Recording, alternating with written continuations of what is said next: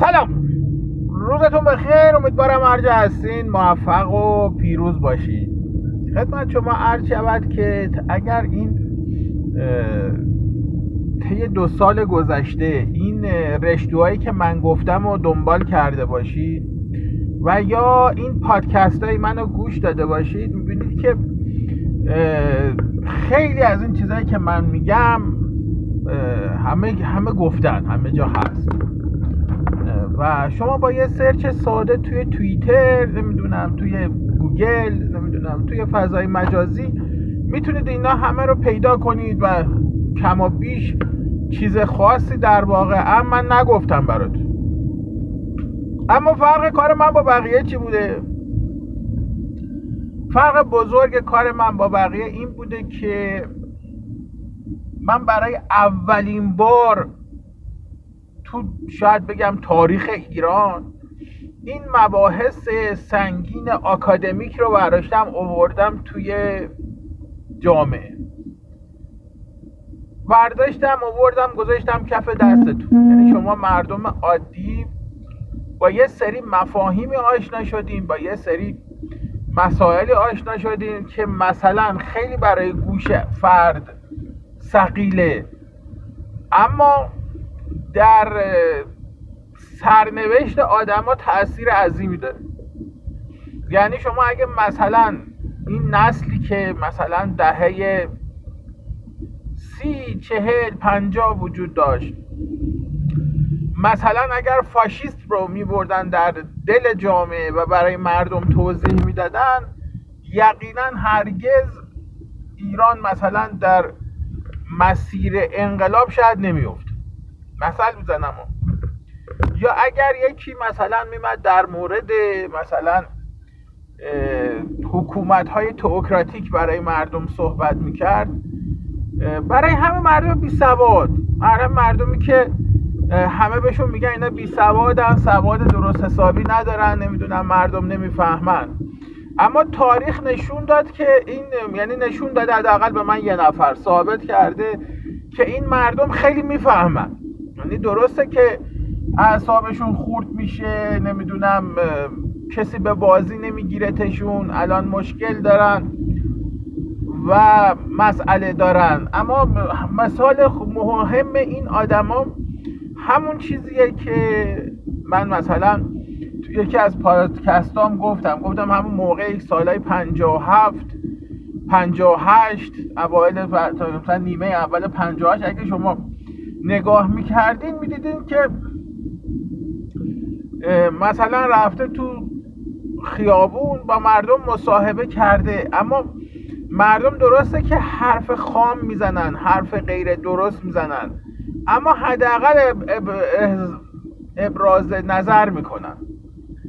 و این خیلی خوب بود خیلی قشنگ بود. قبل از اینکه دیکتاتوری بر این جامعه حاکم بشه قبل از اینکه دیکتاتوری همه چیز رو از هم بپاشه این مردم فکر می‌کردن که در نتیجه همه چیز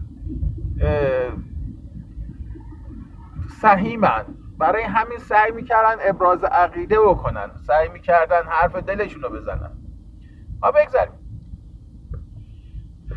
مدت زیادیه که من چون بالاخره من داخل کشورم و دیگه خودتون می‌دونین. دائم تو خیابونم که دارم میتوام میگه شغلمون همینه دیگه. روزانه باید هم تا 20 لیتر 40 لیتر بنزین به 3000 تومانی بزنیم بعد بیفتیم از این ور به اون ور مسافر ببریم. برای همین با آدمای زیادی من از همه اخشار جامعه سر کله می‌زنم بحث می‌کنم باش. چیزی که توشون جالبه و من برای من یه مقداری ترسناک هم هست.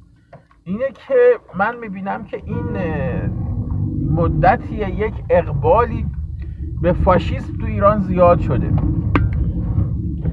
یعنی شما وقتی میرید حتی کتاب فروشی هم که من بعضی وقتا میرم یه نگاه میندازم می‌بینم مثلا کتاب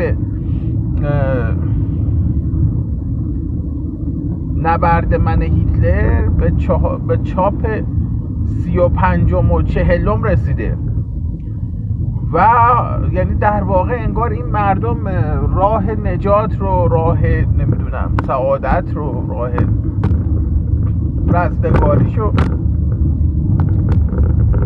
انگار توی استبداد بیشتر میجوه.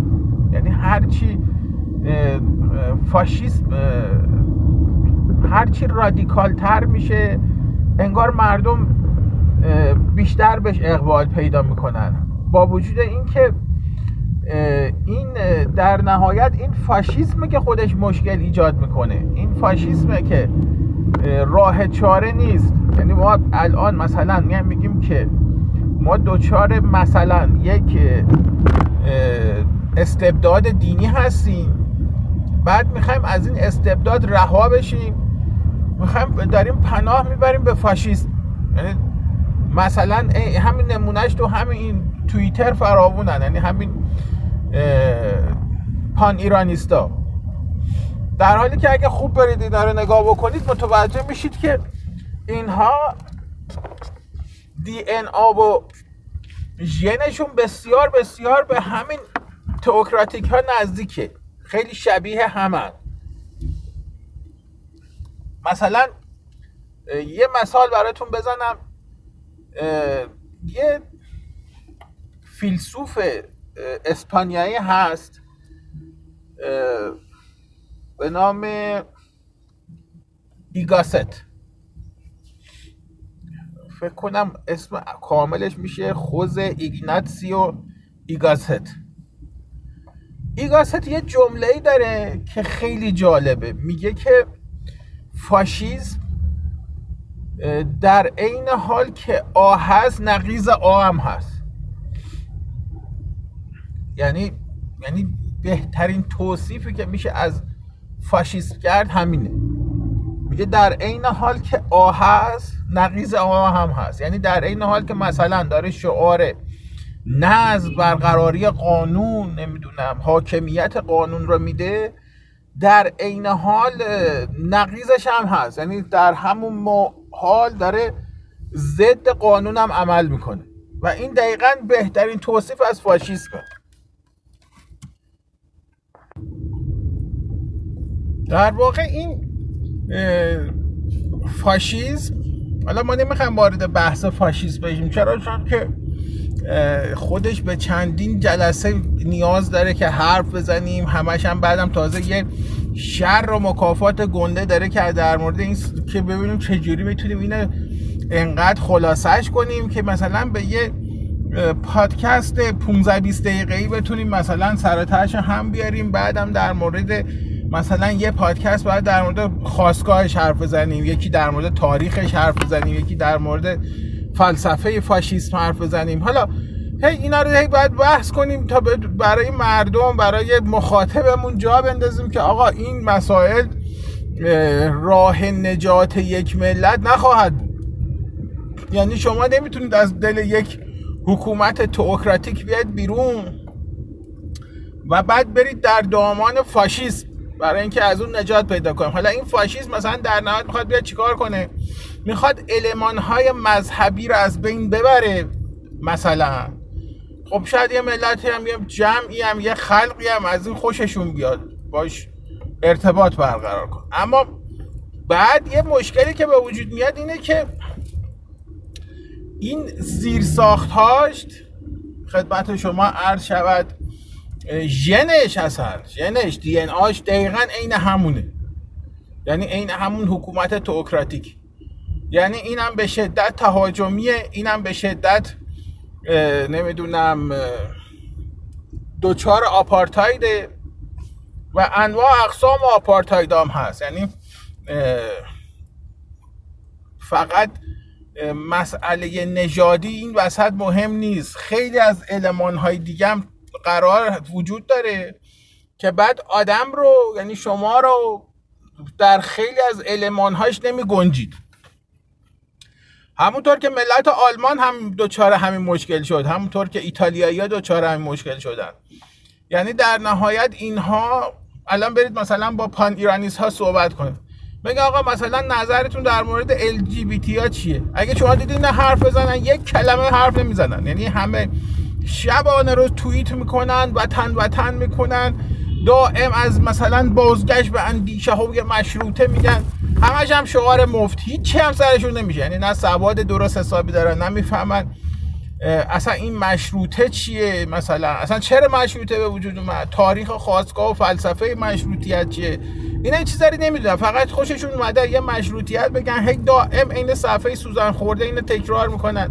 اون رئیسشون مثلا اون آقای کلاشی. الان شما بهش بگی آقا بیا بشین در مورد مثلا این مشروطیت حرف بزن. کل بحثش بیشتر از پنج دقیقه تا هفت دقیقه نمی‌تونه حرف بزن چرا؟ چون اینا نیازی ندارن که بخوان در این در این موارد حرف بزنن. این همونان که در انقلاب 57 حرف از آزادی می‌زدن. اما وقتی بهش می‌گفت آقا این آزادی که تو داری الان بعض در موردش صحبت می‌کنی لطف کن توضیح بده ما بفهمیم که این آزادی منظور تو از این آزادی چیه؟ اون وقت نمی‌تونست حرف بزنه. وقت کل این آزادی که می‌تونست برای شما توضیحش بده می‌تونه خواست تفسیرش کنه براتون بیشتر از 6 دقیقه نمی‌تونست در موردش حرف بزنه. در حالی که اگر مثلا مثلا می‌خواست از لیبرالیسم حرف بزنه خب این لیبرالیسم به نوبه خودش اصلا اون موقع که اصلا یه ننگ بود یک آر اجتماعی بود نمی‌دونم چی بهش بگم. اصلا یه جور فوش رکیک بود در مثلا مقطع 57 حالا فرض بگیرید اصلا یه نفر می‌خواد در مورد این آزادی حرف بزنه. خب این اصلا نمی‌تونه هیچ ایماجی نداشت که بخواد حرف بزنه. کما که از بحث تمام این آدمایی که تو اون فاجعه 57 شریک بودن و در موردش حرف می‌زنن و هنوز هم هستن و از این از بابت اون گذشته هیچ ابراز پشیمانی که نمی‌کنن هیچی. هنوزم با کمال مثلا پررویی وایسادن ازش دارن دفاع می‌کنن. این آدما همون موقع و چه امروز بحث ندارن که بکنن. یعنی نمی‌تونن اون چیزایی که حتی شعار خودشون تو اون زمان بود در موردش حرف بزنن. برای همینه که شما می‌بینید که اصلا چیزی تحت عنوان مثلا بحث های بنیادی اون زمان مطرح نمیشه. و این نشون دهنده بیسوادی مزمن رهبران انقلابی بوده در اون زمان. همشون از همه طیفا چه چپ چه راست چه هر چی که شما فکر کنید. یعنی خود آقای مثلا بازرگان هم که یه صاحب اله بوده اون موقع برای خودش اونم هیچ بحثی نداشته بکنه اونم هیچ حرفی نداشته بزنه چیزی نمی‌تونسته به جامعه ارائه بکنه. اینا همه سر یه چیزی با هم متفق شدن سر یه چیزی با هم به قول معروف دور یه پرچمی جمع شدن و اون مخالفت با پهلوی بود. و بعدم که برید بپرسید خب الان الان مشکل این پهلوی چی بوده؟ اصولا جوابی ندارم به شما بدن. چرا؟ چون اون چیزی رو مایه مثلا بدی پهلوی می‌دونن. اون چیزی رو مایه مثلا نمی‌دونم خلاف پهلوی می‌دونن یا مایه این می‌دونن که پهلوی رو بهش منتصب می‌کنن که در همه جای دنیا یک نرم عادی جامعه است. طبیعیه که شما تو خود امریکا تو سوئد تو فرانسه اگر رفتی بمب گذاشتی میان میگیرنت. اگر رفتی نمی‌دونم توی نمی‌دونم لندن اسلحه کشیدی یه بانک زدی نمی‌دونم رئیس بانک کشتی بعدم پولا رو دزدیدی فرار کردی خب میان میگیرنت.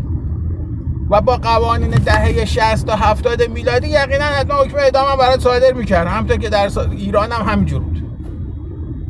اما مسئله اینجوری بود که در سال در دهه 50 در دهه 40 این آدما این همین تروریستا همین بمبگذارا بانک زنا اینا جای قهرمان ها نشستن.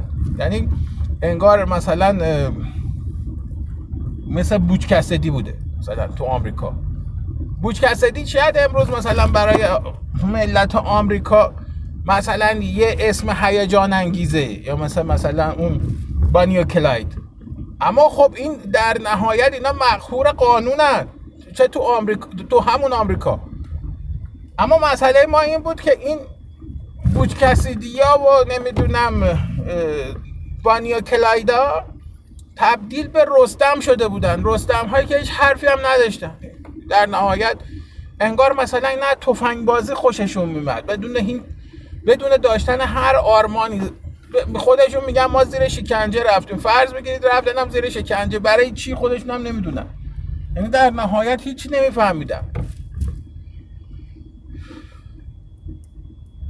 حالا از درون اینا ما یه تاریخ مثلا 60 70 ساله رو گذروندیم.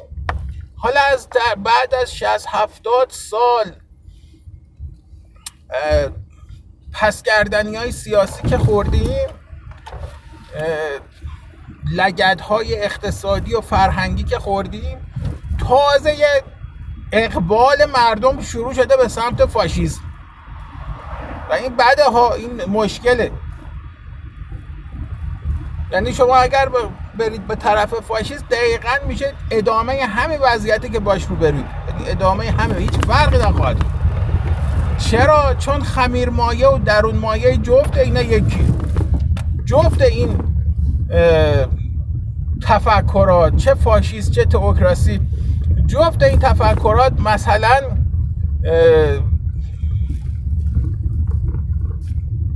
در حال تجلیل گذشته باشکوه هم. هر دوتاشون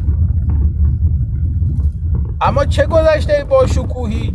گذشته باشکوهی که اینا دوست دارن ببینن. نه اون گذشته باشکوهی هم اگه باشه و واقعا باشه به قول معروف چیزی باشه که همه مردم سرش به توافق رسیده باشه.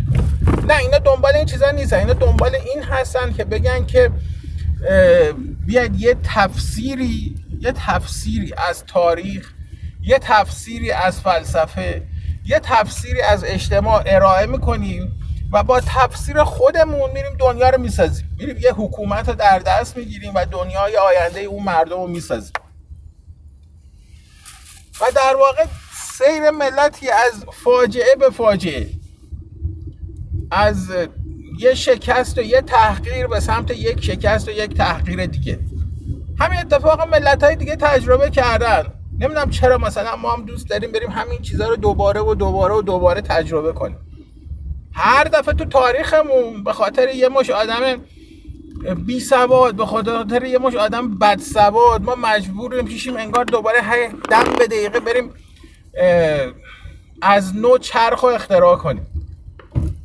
آلمان ها وقتی در جنگ جهانی اول شکست و پذیرفتن این تنها غرور نمی‌دونم ملیشون نبود که شکست. غرور تک تک ملت آلمان بود که شکست. ملت آلمان باور نمی‌کرد که مثلا تو اون جنگ شکست بخوره. شما ببینید از فاصله سالهای 1918 که جنگ تموم شد. تا 1900 تقریبا 33 که هیتلر به قدرت رسیده شما یکی از پسترین گرایش های اجتماعی تو آلمان می‌تونید ببینید. یعنی بدترین شکل مثلا پورنوگرافی شما در آلمان می‌بینید. سیاه ترین حالت نمی‌دونم خشونت های اجتماعی تو همون آلمان می‌تونید ببینید. میگم همه اینا رو تو مثلا صنعت پرن آلم... صنعت پرن اون زمان عدد پرن که نبوده اما حالا. مثلا در جامعه اسیان زده ملت افسار گسیخته آلمان می‌تونید ببینید. ملتی که مثلا غرور شکسته. هیچی به سر جایش نیست. همه به هم چجوری بگم؟ همه به هم انگار بیاعتنان. انگار همه دنبال یک لذت وحشتناک جنسی آنی هستن. می‌خوان اینو به دست بیارن و فوری برن سراغ نفر بعدی نفر بعدی. و این براشون فرقی نمی‌کنه که زنان اینجوری باشن یا مردان اینجوری باشن. کار به اونجایی می‌رسه که در نهایت تو اواسط دهه 20 میلادی تو همون آلمان فیلم های پر میشه فیلم های ساخته میشه در مورد مثلا روابط جنسی بسیار خشن و پر از خونریزی و در نهایت کشتار که پلیس آلمان دنبال این آدما میفته که ببینن اینا کیان این زنا چرا مثلا اینا رو می‌برن مثلا بهشون تجاوز می‌کنن در مقابل یه مبلغ کمی اینا رو مثلا می‌برن برای یه میگن می‌خوایم فیلم پر کنیم بعد که می‌برن مثلا در حین انجام مثلا کار طرف ها می‌کشن تیکه تیکه می‌کنن نمی‌دونم با اره پاهاشو می‌برن دستاشو می‌برن فلان می‌کنن. و این فیلم ها به صورت زیرزمینی در آلمان بسیار مشتری داشت. آدمایی بودن که مثلا هزینه می‌کردن پول می پرداخت می‌کردن که یه دستگاه مثلا آپارات بخرن این یه دونه از این فیلم ها رو گیر بیارن بشینن ببینن. در همون زمانه که مثلا فیلم های فریتز لانگ پیدا میشه و اون همین همین همین فیلم فریتز لانگ مثل مثلا یه فیلمش مثل ام این فیلم ام در واقع داره اون جامعه رو ترسیم می‌کنه.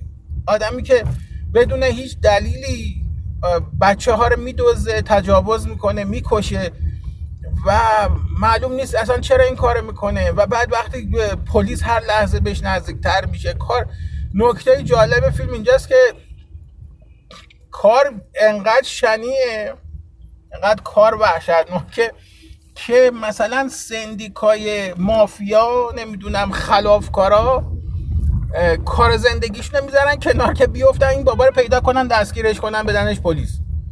یعنی مثلا آد... گانگسترا بانک زنا نمی‌دونم دزدا اینا دنبال اینن که این بابا رو یه جوری دستگیرش کنن پیداش کنن. فیلم ببینه فیلم ام فیلم قشنگیه. فیلم پرمحتواییه پر تقریبا گوشه های از جامعه آلمان اون زمان نشون میده در فاصله بین دو جنگو حالا شما مثلا اینو داشته باشید. حالا جخ تازه بعد از چهل و دو سال چهل و سه سال که مملکت ما تو این وضعیته ما تازه داریم سیر می‌کنیم به اون سمت که بریم بگیم که بله حالا ما اومدیم چیز بشیم. می‌خوایم بریم تو دام فاشیسم. فاشیسمی که میاد شعار مهمش میگم که همه چیز ضد و نقیض خودشه. هیچ چیزی توش یه رنگ نیست هیچ چیزی توش پیدا نیست. یعنی در عین حال که فاشیسم شعار قانونگرایی می‌داد در همون آلمان دهه 1920 لباس شخصی هاشون با چوب و چماق و پنجه بکس و نمی‌دونم قداره و چاقو ملت رو لطوپار می‌کردن. و اسمش هم گذاشته بودن اعاده نظم و قانون. اسمشو گذاشته بودن اعاده نظم و قانون. در عین حال که همه رو لطاپار می‌کردن. بعد وقتی قدرت گرفتن وقتی بر کرسی قدرت نشستن نکته جالبی که اتفاق افتاد این بود که حزب خودش رو برداشت از همه این قوانین مبرا کرد. یعنی مثلا شما نگاه می‌کنید ببینید در همون 1933 که هیتلر چیزا میاره؟ یه بار هیتلر قانون قانونی رو تصویب می‌کنه در رایشتاگ تحمیل می‌کنه به رایشتاگ که تصویب کنن که وضعیت فوق العاده است و پیشوا حق وضع هر قانونی رو داره. و اتفاقا از همینجا دیگه در اصلا کلا درش میبنده دیگه در قانونگذاری و قانونگرایی میبنده. یعنی یه آدمی میشه ماورای قانون ماورای هر چیزی که شما فکر کنید. خب حالا اینا که تو ایران هم فکر کردی اینا رو نمی‌دونن؟ فکر اینا سرشون نمیشه اینا اینا نخوندن؟ بعد یه ماش جوون همه جوون هنوز سیبیلاشون در نیومده کلهاشون داغه. همه مشکلاتشون مثلا از اسلام می‌دونن. از حکومت دینی می‌دونن بعد می‌دونن میرن تو, پا... تو پاچه فاشیسم خب هم بچه خودت بعد میاد با یه میلیون فوشت میده. این تو که الان داری فوش پنجاه هفتی میدی. بچه خودت هم معامله رو با خودت می‌کنه. چرا؟ چون به جای که بین این همه گزینه انتخاب کنی صاحب رفتی فاشیسم تو قبل کشیدی بیرون در تابوت جوا کردی و درش آوردی. و می‌تونی اون وقت چیز کنی؟ جواب اونم می‌خوای چی بدی؟ دوباره اونم مثل 50 هفته میگه آقا ببخشید دیگه پسرم عزیزم فرزندم. من اشتباه کردم. بیشتر از این که نمی‌تونی ب... نمی‌تونه بهت بگه که. اونم بهت میگه آقا منم اشتباه کردم. این همه حرفی که 50 هفته بهت می‌زنه. به بچهش می‌زنه. اوه 24 دقیقه شد. ببخشید امروز هم دوباره زیاد حرف زدیم. بحث پراکنده بود اما دیگه باید گفته می‌شد بعضیش. روزتون بخیر امیدوارم هر جلسه موفق و پیروز باشید.